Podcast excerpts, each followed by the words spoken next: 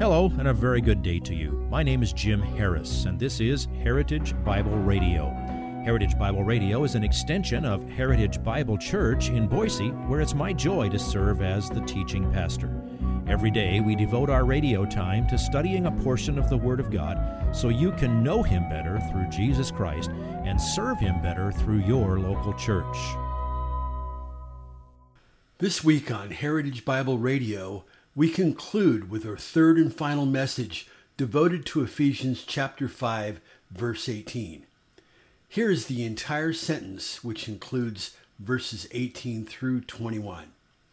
And do not get drunk with wine, for that is dissipation, but be filled with the Spirit, speaking to one another in psalms and hymns and spiritual songs, singing and making melody with your heart to the Lord always giving thanks for all things in the name of our Lord Jesus Christ to God, even the Father, and be subject to one another in the fear of Christ. Please follow along as Pastor Harris explains what it means to be filled by the Holy Spirit and how someone is filled in today's slice of this week's message entitled Be Filled with the Holy Spirit, Part 3 every believer can and should manifest the fruit of the Holy Spirit. That should be your pattern of life. That should be your desire. When you feel that angry sensation boiling up, remember that's God's instant of calling you. He is calling you to choose to exercise love, joy, peace, patience, kindness, goodness, gentleness, self control if, if that's the fruit that the Holy Spirit bears, and you're going to be under the control of the Holy Spirit, that's going to be the fruit that's going to show in your life. That's just almost a tautology. Thirdly, the filling of the Holy Spirit produces awareness of your relationship with God. As you choose to do the things that make you under the control of the Holy Spirit, your sense of a relationship with God is going to grow. Romans 8, 16 and 17. The Spirit Himself bears witness with our spirit that we are children of God. And if children, heirs also, heirs of God, and fellow heirs with Christ, if indeed we suffer with Him, in order that we may also be glorified with Him. What does it mean that the Spirit bears witness with our spirit that we belong to God? I've shared it with many of you I've shared it from the pulpit several times. The, the, the morning after I gave my life to Christ, coming from a background of zero gospel exposure, I heard the gospel. He called me. I believed. I declared that Jesus is my Lord, and I said, Come into my life and make me into the person that you intend me to be. I went to sleep that night. I woke up in the morning, I put my feet on the floor, I sat on the edge of my bed and I said out loud, spontaneously, with no forethought whatsoever, Good morning, Lord. I kind of looked around. Somebody else talking? No, I said that. Okay, so is that is that some kind of super revelation? No, but then I eventually found Romans chapter 8. I thought, wow, that's an evidence of his spirit in my life that I actually had a sense of reaching out and calling him Lord. Your instinct to call upon God as your Father, your awareness that suffering in this life is worth it, that's all evidence of the Holy Spirit at work in your life. People without the Holy Spirit are not prompted to call out, Abba, Father, oh God. Uh, they may cry out in desperation, but if you're his child, if you're in Christ, you turn to him in trust, in, in dependence, empty, uplifted hands. God, I need you. I'm yours. Where does that instinct come from? The Holy Spirit at work in your life. Just like a child instinctively runs to mom and dad for safety and comfort and guidance. Another dramatic evidence of the work of the Holy Spirit is that He is an enabler. He, he, like we read in Ephesians chapter 3, He gives you the everyday enabling to do whatever it is He calls you to do.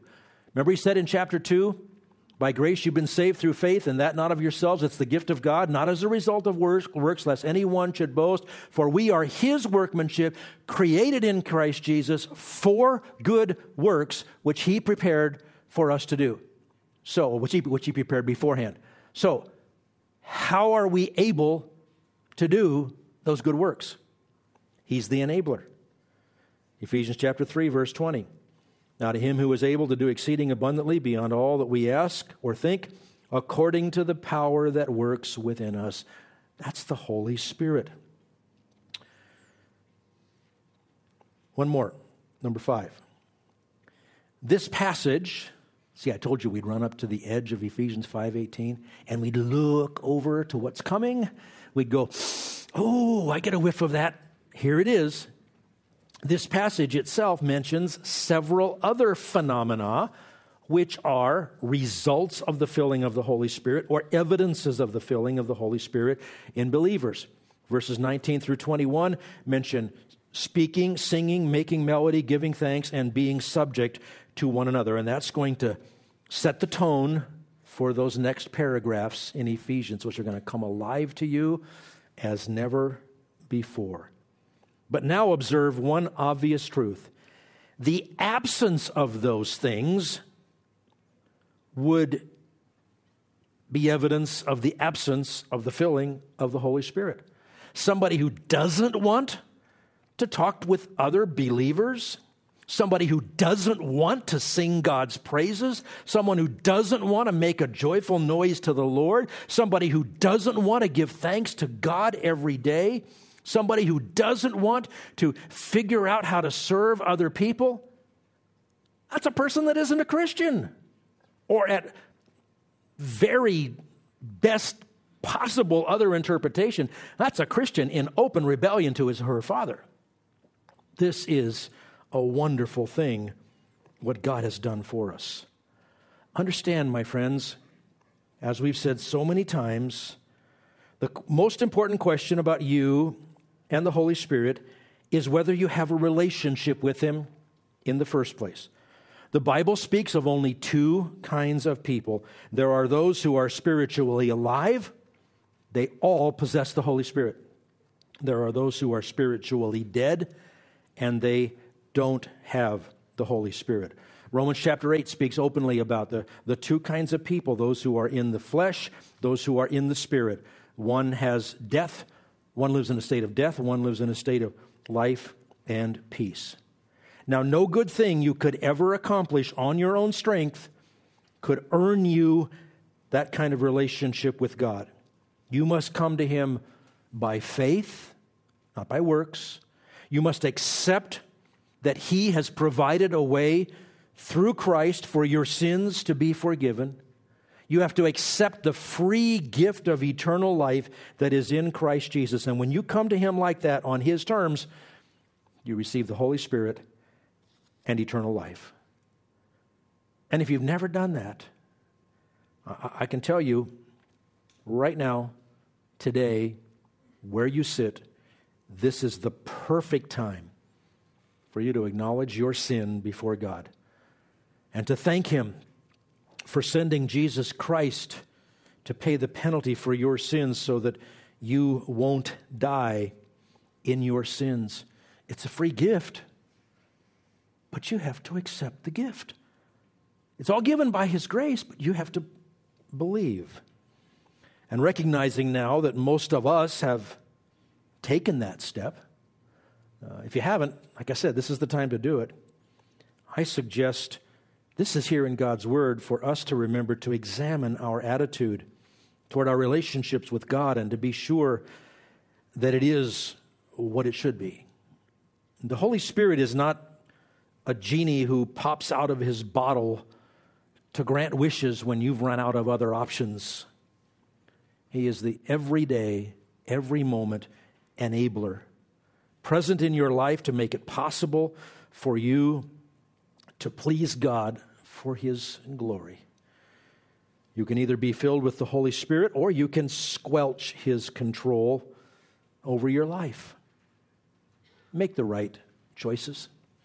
It's an everyday kind of thing. And the more you do it, the more it becomes the right habit. And God will see you through those times when you encounter, as James says, various trials and they come upon you, they fall upon you, or you fall into them. Yeah, sometimes you can't see that pothole and you hit it. Sometimes you step in it. You don't see the, the thing coming your way. But you can be filled with the Spirit and you can see His grace carry you through every one of those things so that then when you have opportunity to serve, you can do it for His glory. And let's pray. Our Father, again, thank you for the Holy Spirit. Thank you for the God breathed written word that we have. Please, Lord, increase our desire for your word, increase our joy in taking it in, comprehending it. Give us courage to obey, especially when our flesh screams out against your spirit. In those moments of decision, in those moments of reaction, teach us to make our habitual answer Yes, Lord, I belong to you. Send me. Give me words to speak that will, that will honor you when we interact with other people. And Father, indeed, send us when we see other needs, when we see needs of others around us. Have your way with us for your glory in Jesus' name, amen. If you would like this message on compact disc, let me know and we'll send it to you. You'll receive the entire message, not just the portion on today's program. You can order by phone at 353 4036 or by writing to us at 7071 West Emerald, Boise, Idaho 83704, or on the internet at hbc boise.org. Heritage Bible Radio needs your prayers and your financial support. Once again, you can reach us online at hbc boise.org or by telephone at 353 4036 or by writing to us at 7071 West Emerald, Boise, Idaho 83704. And if you need a church home here in the Treasure Valley, I hope you'll visit us any Sunday at 7071 West Emerald. For Heritage Bible Radio, I'm Jim Harris. See you next time. Bye bye.